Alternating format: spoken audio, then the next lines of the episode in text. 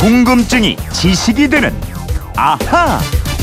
네, 재미있게 듣다 보면 지식이 차곡차곡 쌓이는 궁금증이 지식이 되는 아하 휴대폰 뒷번호 6881님이 박근혜 대통령에 대한 탄핵으로 국무총리가 권한대행을 맡게 됐는데요. 과거에 이렇게 대통령 권한대행을 한 국무총리가 많이 있었나요? 역대 국무총리 중에 가장 오래 자리를 지킨 분은 누구인지도 궁금하네요. 이러셨어요. 어떠한 궁금증도 해결해드리는 김초롱 아나운서 알아보겠습니다. 어서 오세요. 네, 안녕하세요. 김초롱 씨는 누구의 예. 권한을 대행해 본 적이 있어요? 대신해서? 그 어릴 때 다들 한 번씩 해보잖아요. 부모님들 나가실 때 네. 네가 엄마 아빠 대신인 거야. 동생 잘 챙겨야 돼. 맞다, 맞다. 이런 거. 엄마 아빠 권한 대행. 그때 정말 중요하죠. 막중한 책임을 지고요. 맞아, 아우 맞아. 동생 막 먹을 거 아나운서들은 또 챙겨주고. 있죠. 선배들 네. 휴가 갔을 때 그 자리에서 방송 프로그램을 진행하는 네? 예, 진행자 맞아요. 권한 대행.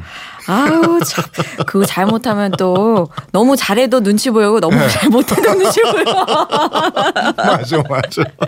자, 국무총리. 네. 조선시대로 치면 재상이라고 할 수 있는 자리인데, 물론 뭐 대통령이 조선시대처럼 왕은 아니지만 말이죠. 그러니까요. 이 왕정 국가 시절에는 재상이 영의정이었죠. 흔히 1인 지하 만인 지상 딱 한 사람 밑에 있고 만인의 위에 있다고 할 만큼 권력도 컸습니다. 음, 하지만 뭐 지금과 같은 대통령제 국가에서는 국무총리가 아주 모호한 자리다 이러잖아요.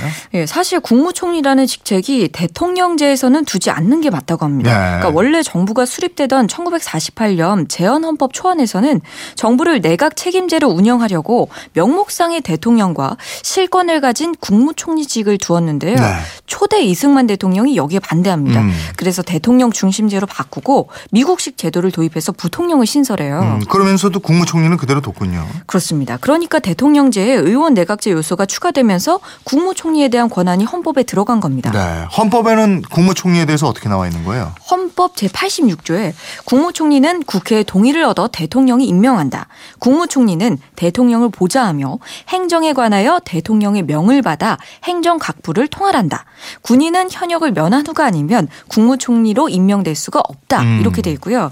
또 제 87조에 국무위원 즉 장관은 국무총리의 제청으로 대통령이 임명한다. 국무총리는 국무위원의 해임을 대통령에게 건의할 수 있다. 이런 조항들이 들어 있습니다. 네. 그리고 권력설 2위니까 이번처럼 대통령이 탄핵 소추되거나 유고 시에는 국무총리가 권한을 대행하게 되는 거고. 예.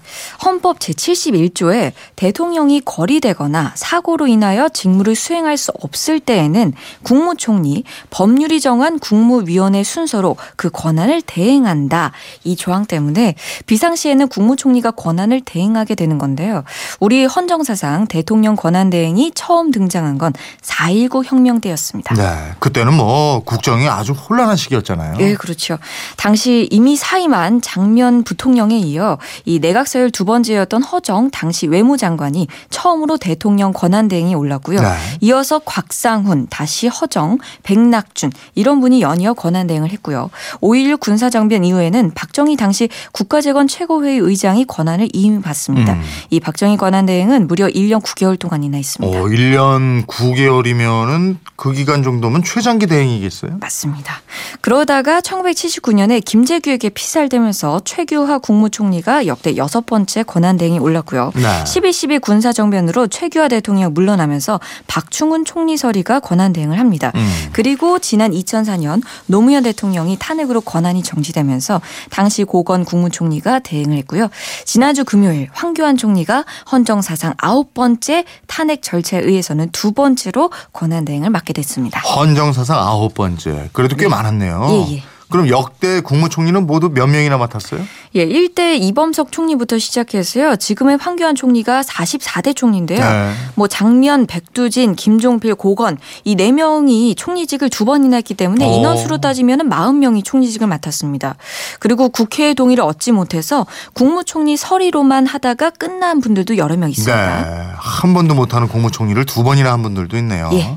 근데 국무총리직을 맡는 기간 이게 대체로 얼마 안 되는 것 같더라고요. 이 짧은 편이에요. 평균 1년 5개월 정도밖에 안 됩니다. 네. 역대 정권을 통틀어서 서림 및 임시 권한 대행을 제외하고 공식 임명된 총리만 정권마다 평균 4.5명에 달할 정도입니다. 네. 물론 예외도 있습니다. 그러니까 박정희 대통령 시절 정일건 총리 1964년 5월에 취임해서 6년 반이 넘게 재임해서 어, 최장수 그렇구나. 총리로 기록이 됐고요. 네. 김종필 총리, 박정희, 김대중 정권을 합쳐서 약 7년 3개월 동안 총리를 역임했습니다. 네. 그러면 가장 짧게 단명한 총리는 누구예요? 최단명 총리는 박근혜 정부에서 나왔습니다. 43대 국무총리였던 이완구 총리. 음. 작년 2월 16일 취임했는데 4월 26일 물러나요. 약 두 달 만에 내려왔죠. 아. 예, 성완종 전 경남계 회장이 자살하기 전에 이 총리에게 3천만 원을 전달했다고 밝히면서 사퇴 압력을 받다가 스스로 물러났습니다. 음, 역대 총리를 보면은 제 목소리를 내면서 역할을 한 분들도 있고 전혀 그렇지 못한 분들도 있고 그렇죠. 예, 뭐 의전만 한다고 의전 총리로 불리거나 행사장에서 대통령 말씀을 대신 읽는다 그래서 대독 총리로 불리기도 하고 아니면 뭐 대통령 대신 비난을 받는다 그래서 방패 총리라고 하. 하기도 하고요. 이런 별명들이 있습니다. 네. 대통령 중심제를 채택했기 때문에 대통령 한 사람에게 권력이 집중됐기 때문인데 음. 특히 정부 수립 초기부터 5공화국 때까지가 특히 더했습니다. 맞아요. 국무총리의 역할이 뭐 별로 눈에 띄지 않고 그랬죠. 예. 그러다가 6공화국 이후에 특히 김영삼 정부 때 대법관을 지낸 이회창 총리가 할 말을 하는 소신 행보를 보이면서 대쪽 총리라는 평판을 들었습니다. 네. 그래서 이후에 대중 정치인으로 거듭나면서 대통령에도 두 번이나 도전했는데 실패하죠. 음. 그리고 김대중 정부 시절 김종필 총리가 실세 총리, 책임 총리의 모습을 처음 보여준 것으로 평가받고 있습니다. 그때는 DJP 연합이라고 그래서 뭐 거의 공동 정권이었잖아요. 예. 그래서 정권 의 동반자로서 대우를 받았고요. 2년 가까이 총리로 있으면서 강요 및 몇, 강요 몇 차례와 여러 기관의 단체장 임명권을 행사하기도 했습니다. 예. 그리고 노무현 정부 때 이해찬 총리도 실세 총리의 모습을 보여줬다는 평가를 받고 있고요. 음. 이명박 정부에서는 가장 오랜 총리를 지낸 김황식 총리가 안정적으로 국정 운영을 했다는 평가를 받았습니다. 네. 그리고 박근혜 정부 들어서 국무총리로 지명된 후보자 모두 6명이었는데 음. 이 중에 3명은 중도하차였고요.